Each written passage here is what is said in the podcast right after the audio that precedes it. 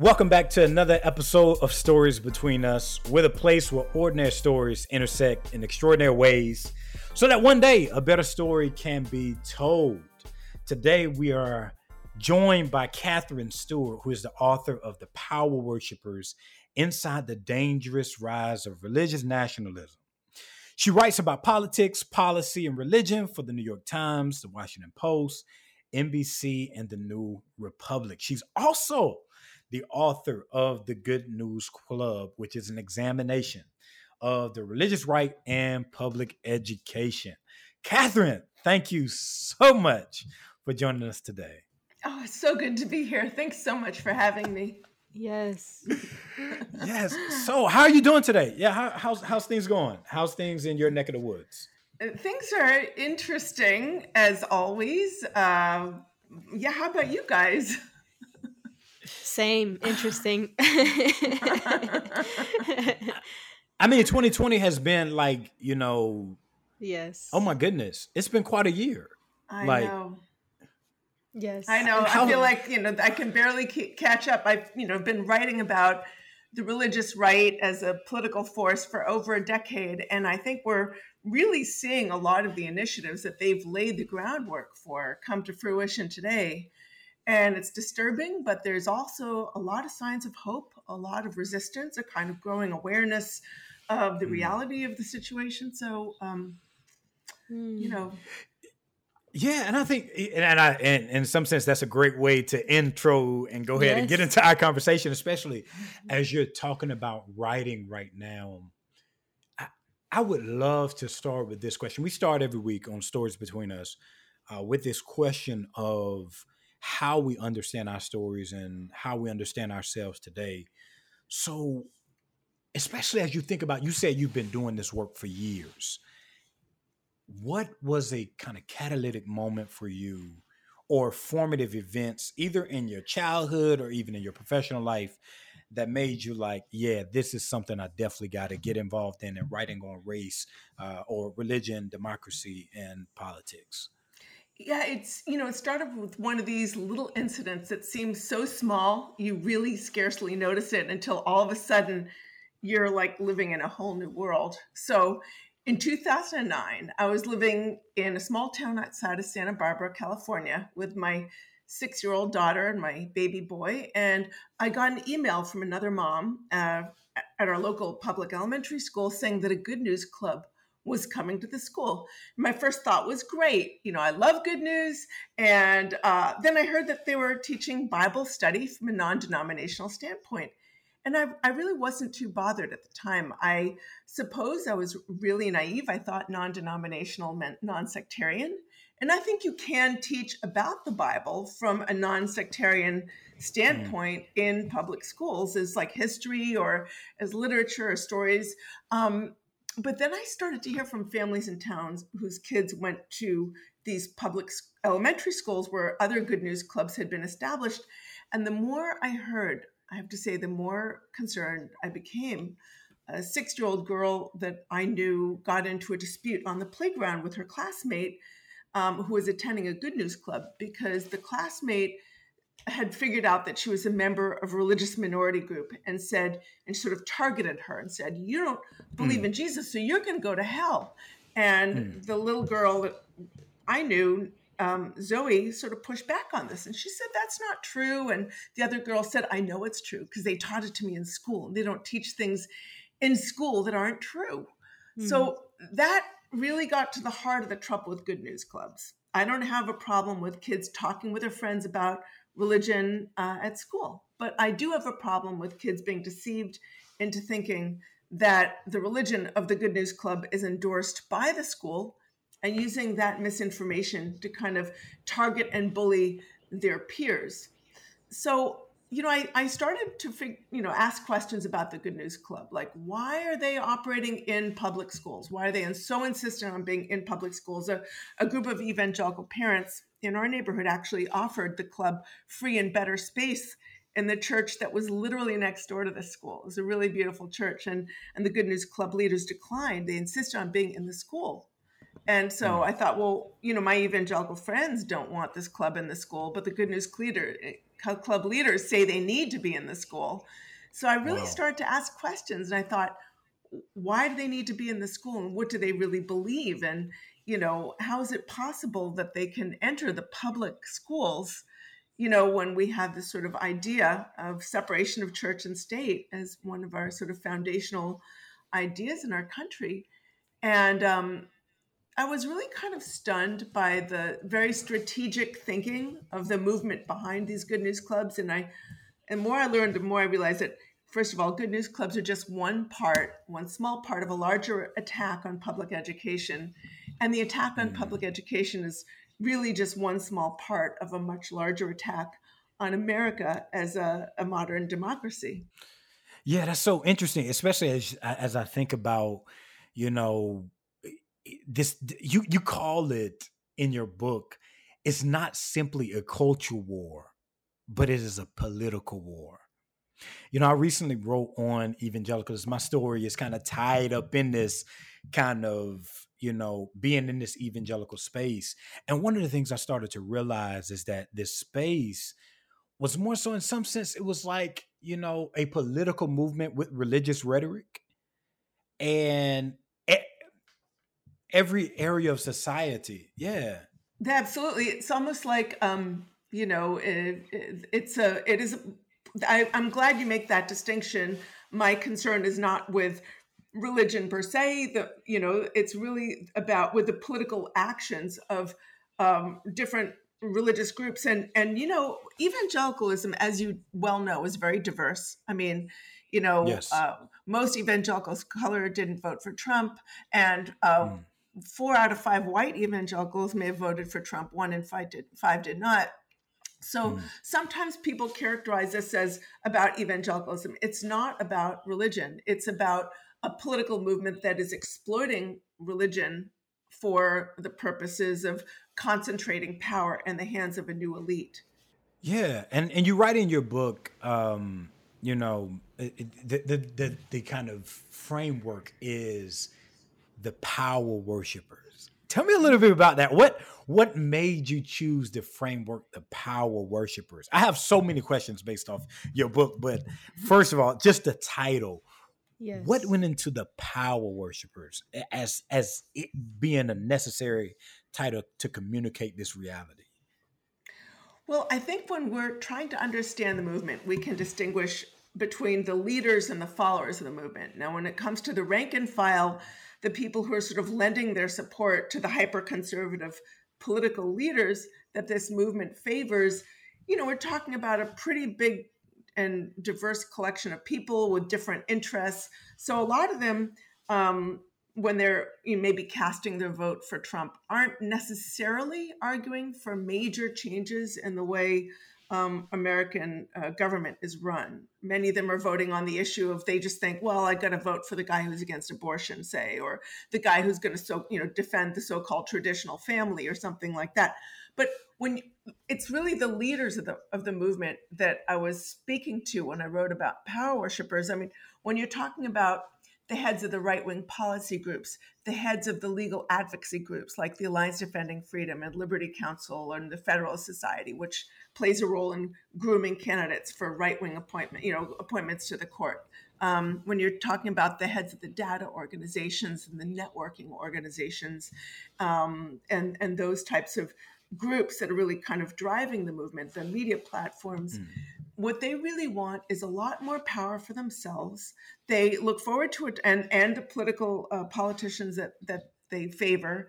They're looking forward to a time when most um, institutions of American society, including government, um, mm. law, our um, education, even are um, you know those institutions are the hands of people who think as they do who believe as they do um, sort of people who sort of fall under this rubric of sort of hyper conservative christianity and um, and they really are um, aiming for a more authoritarian form of political power they don't this is a movement that doesn't believe in pluralism look america is irreducibly pluralistic but this is a movement that's driving support for a political party that's making voter suppression and race based gerrymandering a strategic imperative.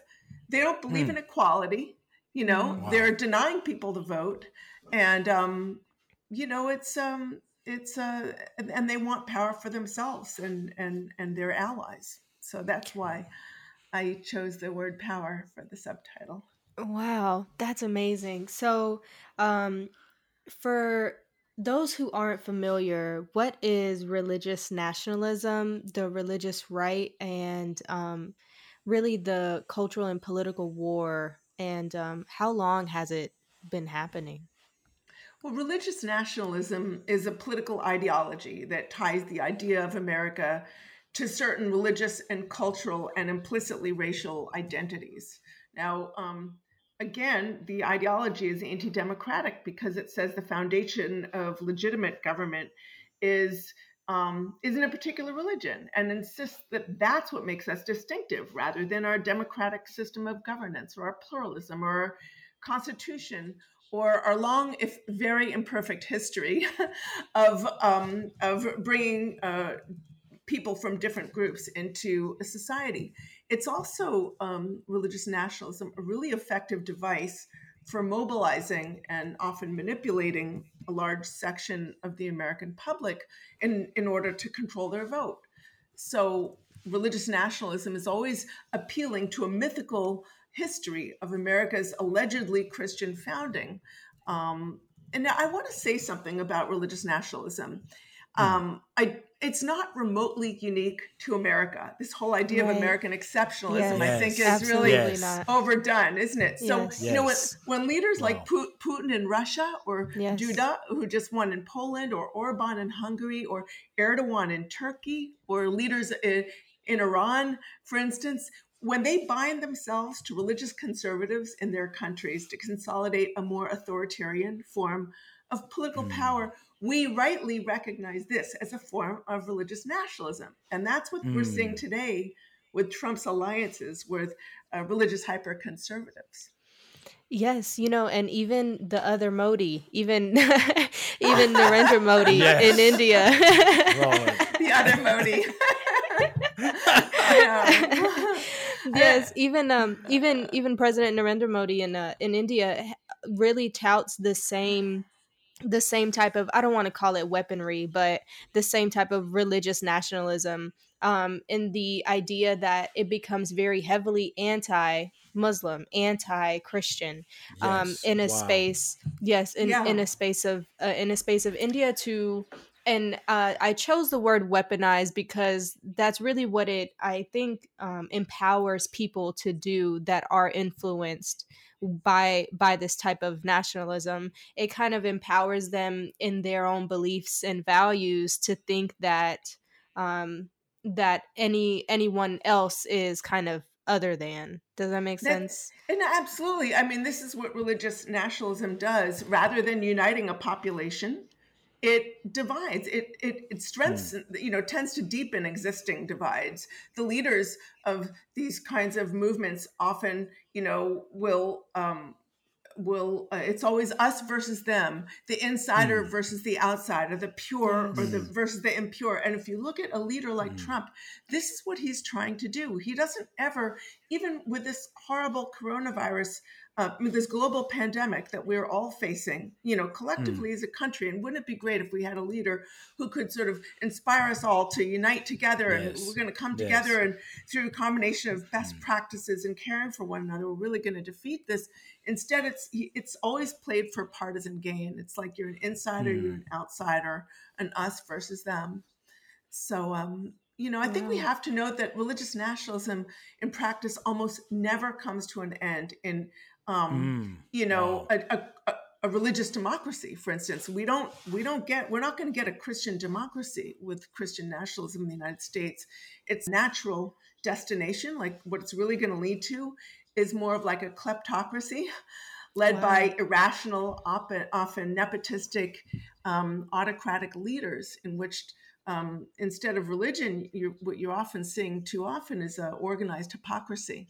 Mm. You know, where people feel wow. like they have to sort of make, you know, make sort of religious signaling in order to, you know, be taken seriously rather than actually, you know, um, uh, using religion as an expression of uh, genuine conscience. Mm.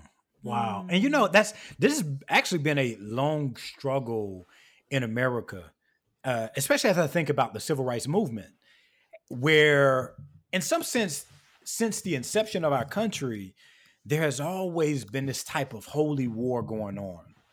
Whose religion is going to win in the end? You know, is a religion that's that uh, has the power of love going to win over a religion that has the love of power? And so, as we think about, you know, our even our complicated history right now, you you make the case, you know, that that that America is not a Christian nation. And for me, being black and in this country and even being Christian, that's easy for me to agree with. Why do you think it's so hard for many white Americans to come to an understanding that, you know, America is not a Christian nation and even that they believe, even that in our collective memory, is this understanding of Christianity and America. Like, what makes that so hard for people? As you've seen in your research, why is that so hard for people to grasp? I think the movement has relied for so long on these kinds of myth makers. Like I'm thinking of David Barton. He's someone I uh, he's a sort of has a, a, prolific writer and he's also a political operative and he's very deeply embedded in the movement. I actually call him the Where's Waldo of the Christian nationalist movement because he's he's everywhere. He's on the head of you know various boards and he's you know advising the Texas State Board of Education on curriculum. But you know he he's really useful to this movement that wants to rewrite the history. So they you know they they will assert you know over and over that America is founded as a so-called Christian nation. But I think what you said um, you know about the idea that there's always been a kind of um, diverse attitudes toward religion, even within Christianity, um, it, that kind of history has been erased from you know by mm. movement leaders i mean i'm thinking about like let's think about you know um, the idea of america as an authentically christian nation was really kind of forged during the slavery era um, yes which uh, where you had these um, pro-slavery theologians i'm thinking about robert louis dabney and james henley thornwell tied the idea of america to a specific set of um, you know the idea of an america as an authentically christian nation and um, with hierarchies ordained by God. And um, you know, it was this conflict uh, with they had this conflict with the abolitionists, um, and and if uh, you know Frederick Douglass, I want to just read a, a quote from you. He, uh, you know, there were of course a number of abolitionists who advocated to, you know for the end of slavery, and they did so from what um, what uh, Douglass called humble pulpits. And he said, mm. you know, at the time you know, these abolitionists tend to be a distinctly disempowered minority in their own denominations. They weren't the, one, the ones with the hmm. money. He said a few heterodox and still fewer orthodox ministers filling humble pulpits and living upon small salaries have espoused the cause of the slave. But the ministers of a high standing were almost to a man on the side of slavery. So you can mm. see that hmm. they were really, um, you know, uh, there was this dispute even within Christianity, although it was really the empowered um, uh, pastors who were allied with, you know, money, you know, the idea of quote unquote private property, which is the enslavement of mm. other human beings. So, you know, here's how um, Thornwell summed it up. He was one of those pro slavery theologians.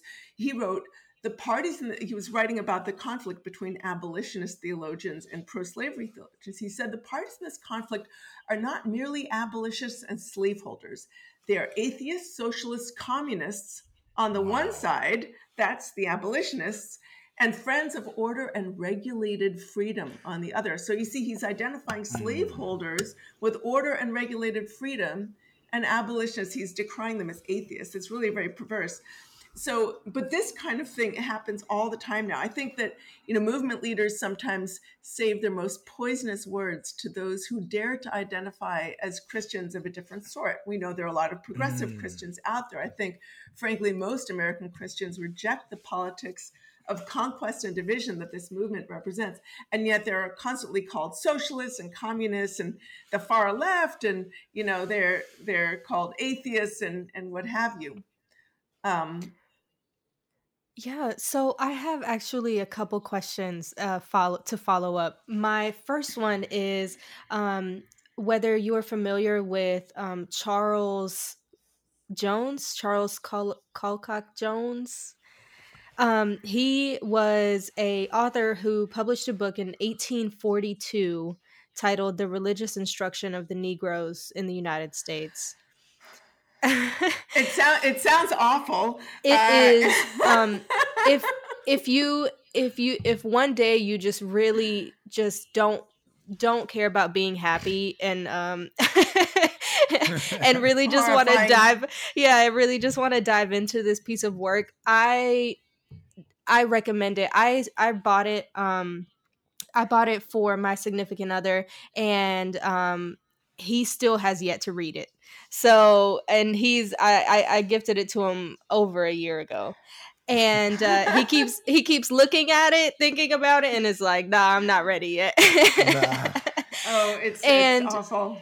Yes, so um it goes it has it has parts to it and one of the parts in it part 3 is titled um, obligations of the Church of Christ to attempt the improvement of the moral and religious condition of the negroes in the United States by affording them the gospel.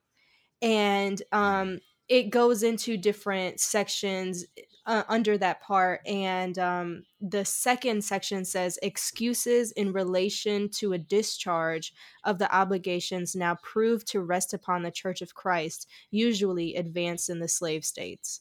So, again, going back to like, I guess, weaponizing, why, in, in your opinion, why was it so easy?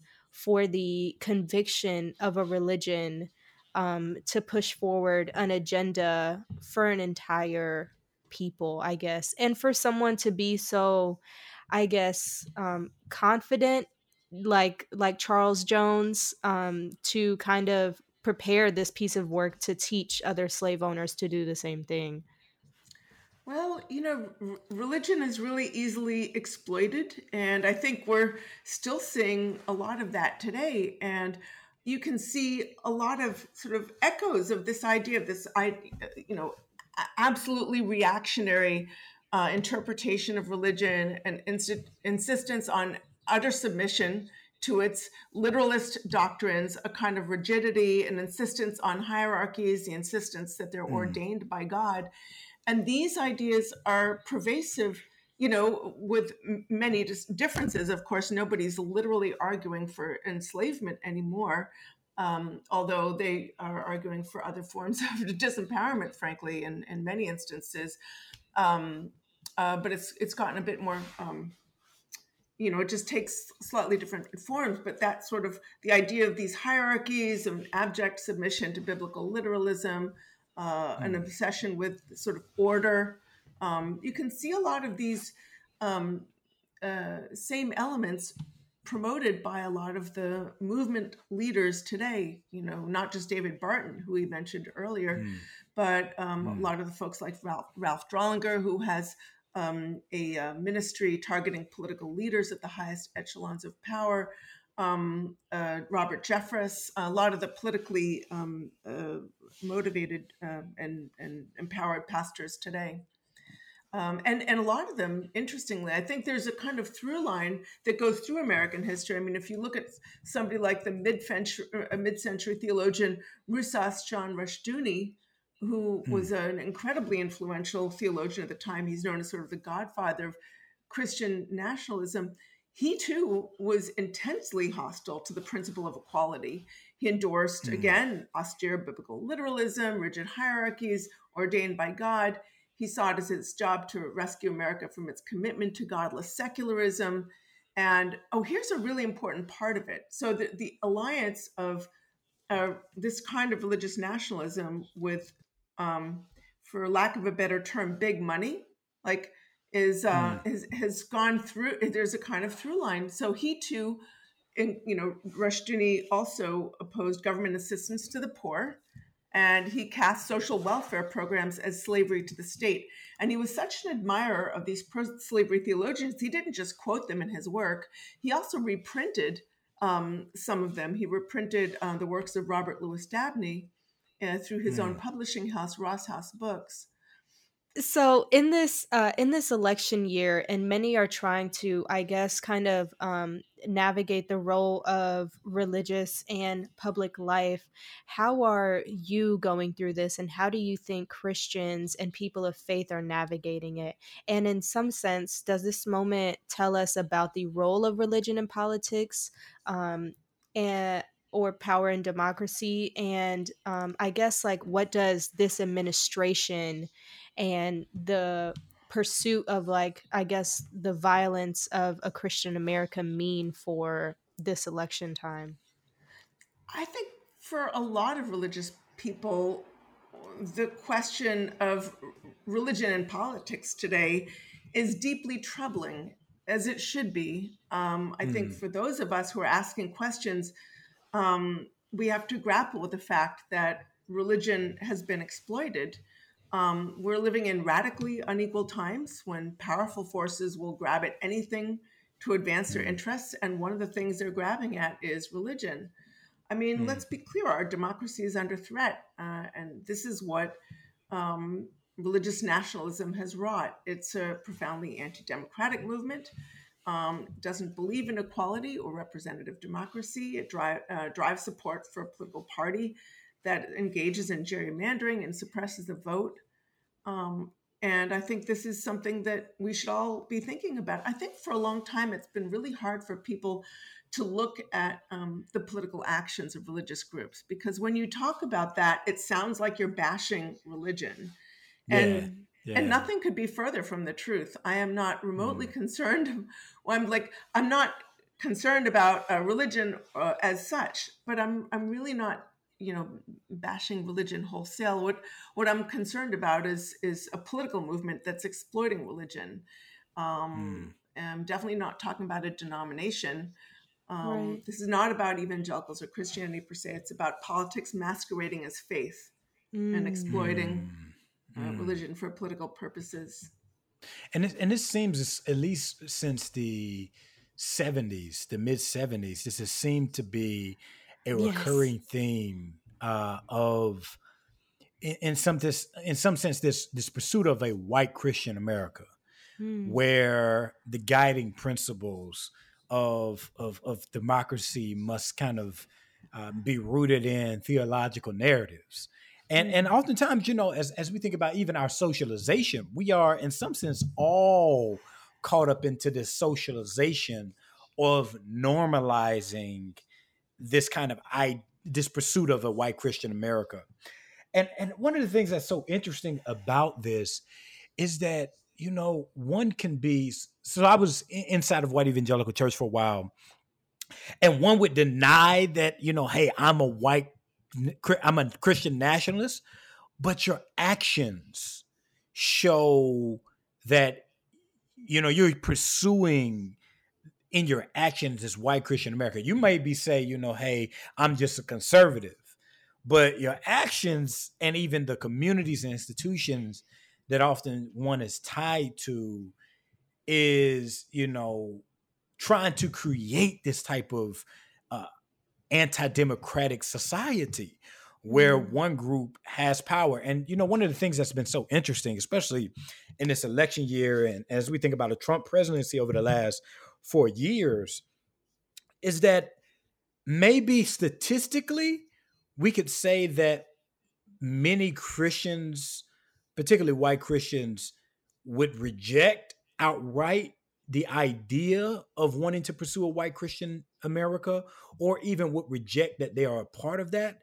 But even as I see, like, okay, there's a Robert Jeffress, but also, you know, there's another, some of the kind of big name evangelical pastors being like on Trump's fake advisory board, uh, who would not necessarily be like a Robert Jeffress, but who would be like, you know, somebody who's a kind of big name evangelical. And even these evangelicals are they're they're on the one hand saying, you know, hey, I, I'm I'm praying for my president, and you know, we are you know, in, in, the Trump presidency, it seemed like they quote Romans to say, you know, we ought to obey people in authority. But when Barack Obama was in office, there was this narrative of persecution. So mm-hmm. how have you seen this narrative? You and you write this in your book, I think, in your book about this narrative of persecution as a powerful force for anti-democratic practices in religion. The persecution narrative is really important to them because it's how they build their base. Again, it's that sort of us versus them the insider versus the outsider. They, um, it's you know, for instance, you know, they'll often say they're being persecuted because um, they have to give services to LGBT people in healthcare and things like that, and um, or or if they, you know, they they want to say, well, you know, the idea that we might have to um, I don't know, if we're working in a healthcare setting, we might have to treat women who are um, going through problematic miscarriages and need hmm. need a need abortions to save their life. Well, that's a, a, a persecute. That's they're persecuting me for my beliefs, or hmm. or they'll say, you know, I shouldn't have to fulfill a, a prescription for birth control or something like that. But you know, it's not about cakes. It's about the denial of essential, often necessary services, and it's it's even more than that. It's about people with the so-called correct beliefs being allowed to. Um, heap their contempt upon mm. groups of mm. people yes. whose you know characteristics or, or very being they happen to disapprove of and not only that demanding taxpayer money for their institutions like religious yes. schools and churches so for instance yes. they'll say you know well if the government is giving money to um, public schools the government should be giving money to religious schools too on the same basis well mm. we should just be treated like everybody else well first of all, religions are not treated the same way in the tax code. They have mm. unique tax exemptions and um, you know, other types of subsidies that other non-religious nonprofits don't have. They don't have have to open their books to the IRS and show how the money is spent, the public money. They're treated very different in our um, legal code. Religious groups are allowed to discriminate against uh, women, against LGBT Americans, against right. people of other um, uh, ethnic groups uh, or religions um, in a way that other non religious nonprofits aren't allowed to do. And the, it's precisely for these reasons that, you know, the taxpayer funds should not uh, be flowing to uh, these religious organizations that have all these unique tax exemptions and privileges hmm. um, and uh, and things like that. But you know, I mean, the sham narrative of persecution, you know, getting back to that, it's really so valuable in mobilizing the base. Um, mm. And they're not going to set it aside just because it's obviously a fable. It's used by leaders of the movement to solidify their power. So they're cultivating that sense of persecution all the time. Anything that fails to affirm them is um, something that they call oppressive to them. And this story. Of the of their redemption under the Trump administration is a kind of common theme in uh, among these folks because in the Trump in, in Trump that movement has finally find you know finally found a leader who's going to sort of constantly mm. reaffirm their sense of persecution. That's so real, especially as we're thinking about our struggle with our complicated history. You know, America. You know, we've been teasing out this idea both of you know religious nationalism and this myth of American exceptionalism, American as a Christian nation. So it seems to be to me that religious nationalism kind of finds its generative power on the one hand through persecution narratives, but also mm-hmm. with you know prosperity narratives as well. Oh, yeah. And as we think about this kind of idea of being caught in between persecution and prosperity, and even even as we think about our complicated history that we are living right now, even in 2020, this mm-hmm. year has really been a, a struggle to define history. Oh, I it mean, really I has. Mean, I mean, I know. I mean, people fight when the, you know about the past when they're fighting amongst themselves, and you know our society has very deep economic and racial conflicts, and you know, in that context, it's inevitable that people are going to fight over the past because whoever controls the past is going to control a big part of the present. And I really loved mm. what you said when you when you talked about prosperity and the sort of you know reference to the prosperity gospel, because this mm. is a movement that has allied itself for a very long time with libertarian, hyper conservative economic ideology that says mm. government shouldn't provide anything to the poor I mean, think about it. government is us. It's our taxpayer money. And, you know, shouldn't we be providing health care to one another? Shouldn't we be able to provide, you know, job yes. training or food aid or things like this to mm. the folks who need it? But if you look at what the folks who are in the um, right-wing policy groups like Family Research Council say, they'll they'll they'll call uh, government aid to the poor, direct aid to the poor, as unbiblical. They'll say it's against the biblical model you know? So they're they're and they're also you know all of the politicians that they favor they're not just voting to end abortion. They're not just working to sort of you know end gay marriage and things like that. They're they're voting in economic policies that are widening existing economic equality uh, inequality i'm sorry economic inequality which is really at record levels right now we're i think back where we were um, uh, during the age of the Great Gatsby, aren't we? Yes, um, absolutely. And and and and these are policies that actually make it so much harder for families to succeed. They're really mm-hmm. hollowing out the social safety net and make it hard, making it harder for working families to be able to make it work. Hmm. Yeah, and as as as we think about the the it, this connection between, you know, religious nationalism and economic policies. I think even as we think about race, one of one of my professor friends the other day, you know, asked me if I if I had read on racial capitalism, and in the past I had I had to kind of delve into the ideas and the thoughts of Robin D.G. Kelley or Keeanga-Yamahtta Taylor, uh, and, and this narrative of understanding you know that both race and capitalism are so intertwined with one another or race and economic policies are so intertwined with one another. I think it's so important to, for us today to understand that that even religion and religious nationalism and economic policies are so bound to one another. I think that it's so important for us to in some sense in our analysis and our understanding to be interdisciplinarians or or to take you know various perspectives to help us understand that. And i think as a journalist as we talking about telling this story today and you writing the power worship you you are a journalist. And i'm so interested going back to our collective history and our collective memory and the struggle. You said whoever controls the past in some sense controls the present in a very real way you know control the future. So you're a journalist. And i'm so interested in what is do you see is the critical role of journalists, whether they're investigative journalists or journalists who are, you know, social critics. You know, what critical role do journalists play today in how we understand where we're coming, where we come from, but also understand where we can go? I think journalism right now is vital. Uh, we have an administration that is openly and explicitly engaging in systematic misinformation and corruption on what appears to be an unprecedented scale. I mean, yes. they get away with a lot. And I think without yes. journalism, they would get away with everything. Yes.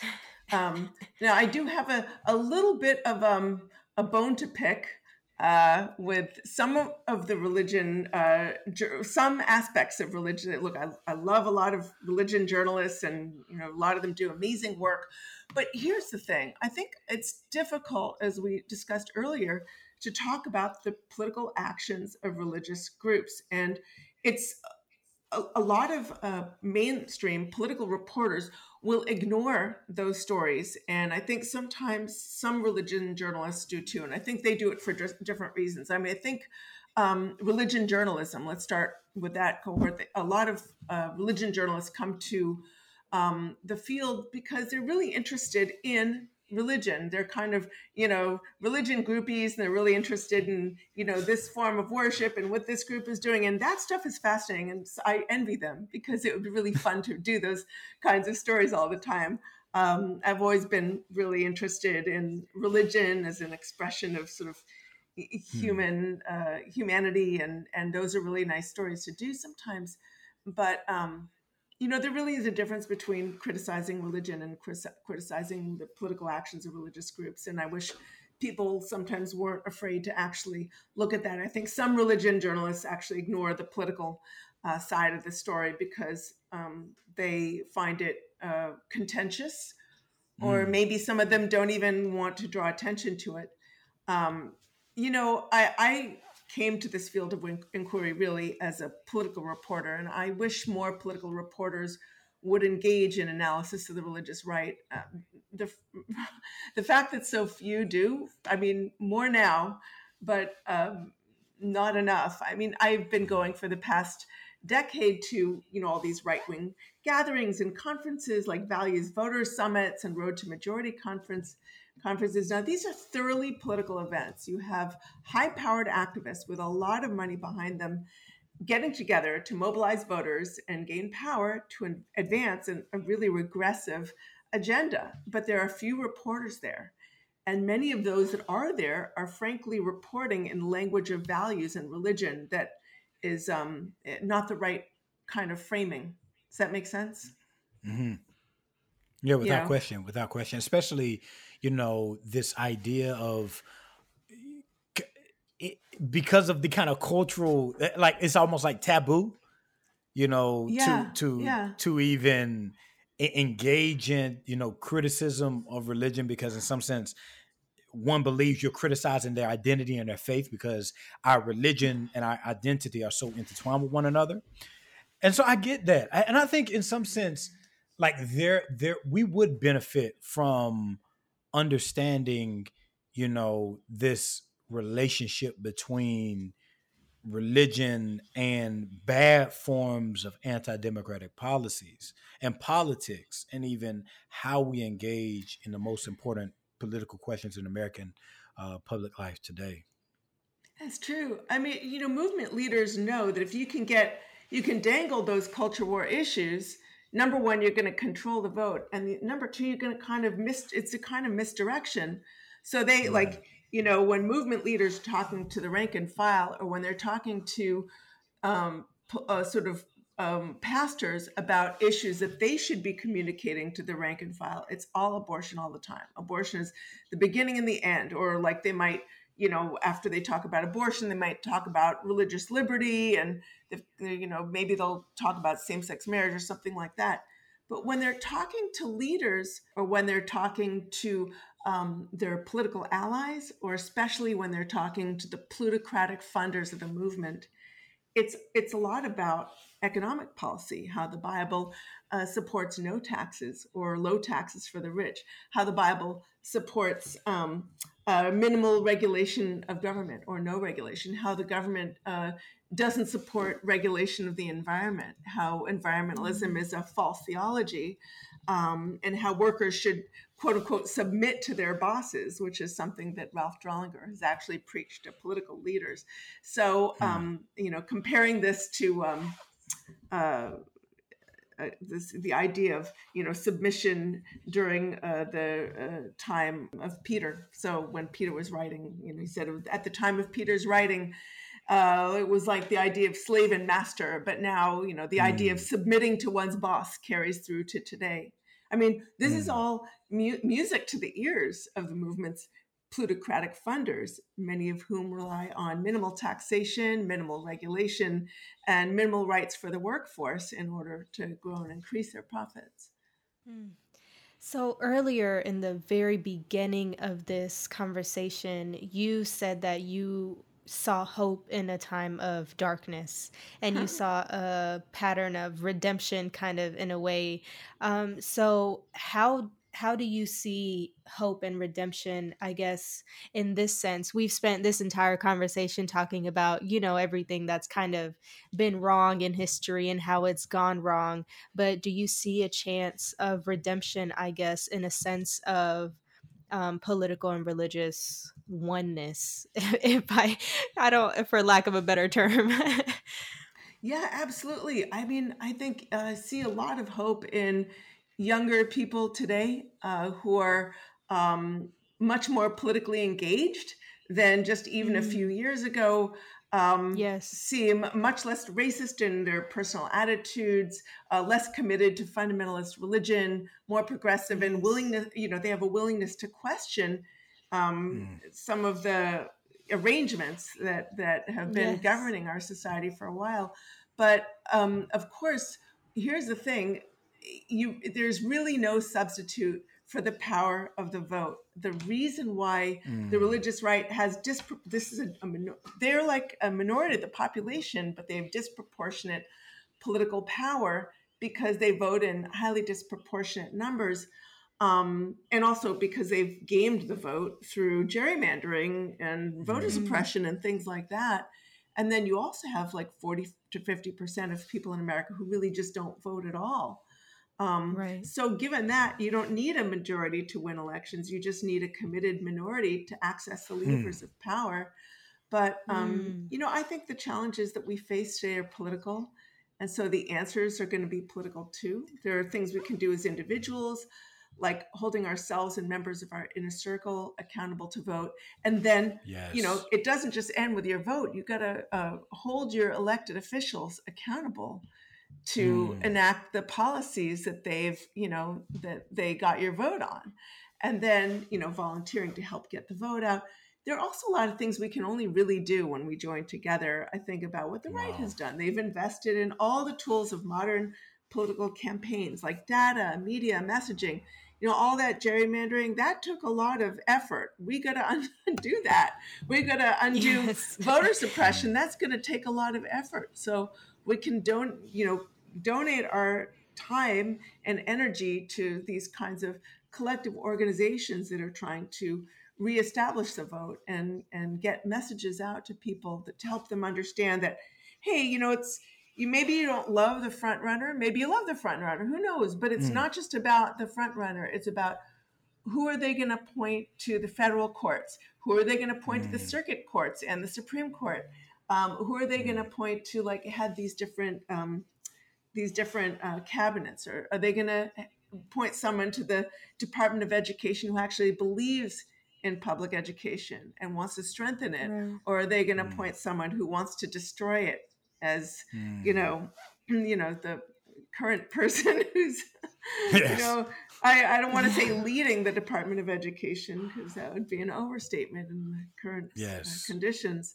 Mm. So, you know, religious nationalists are using the tools of democratic political culture to end democracy. But I continue to believe that those same resources can be used to restore it. Mm. Yes. Wow.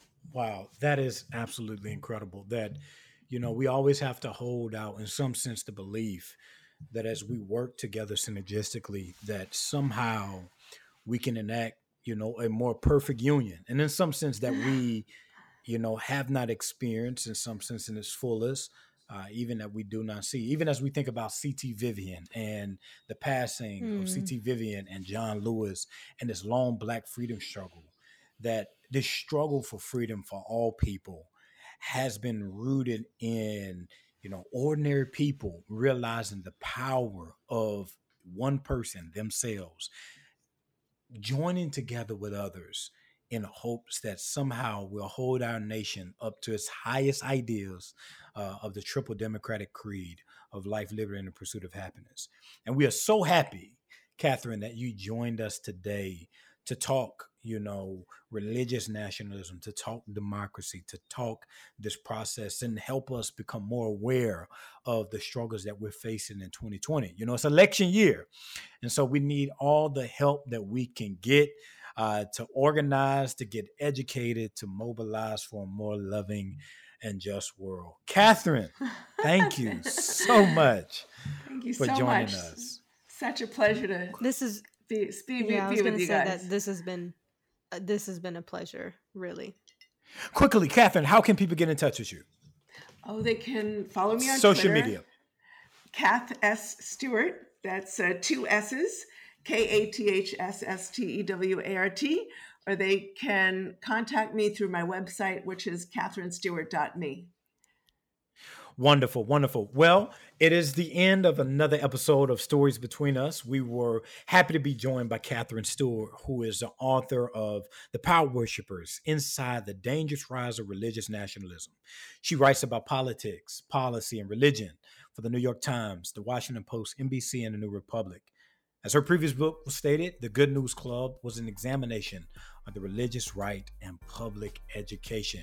We hope that you enjoyed this episode. Make sure you like, subscribe, and share. Thank you for joining us for another episode of Stories Between Us. I'm Stu. And I'm Modi. And we are out.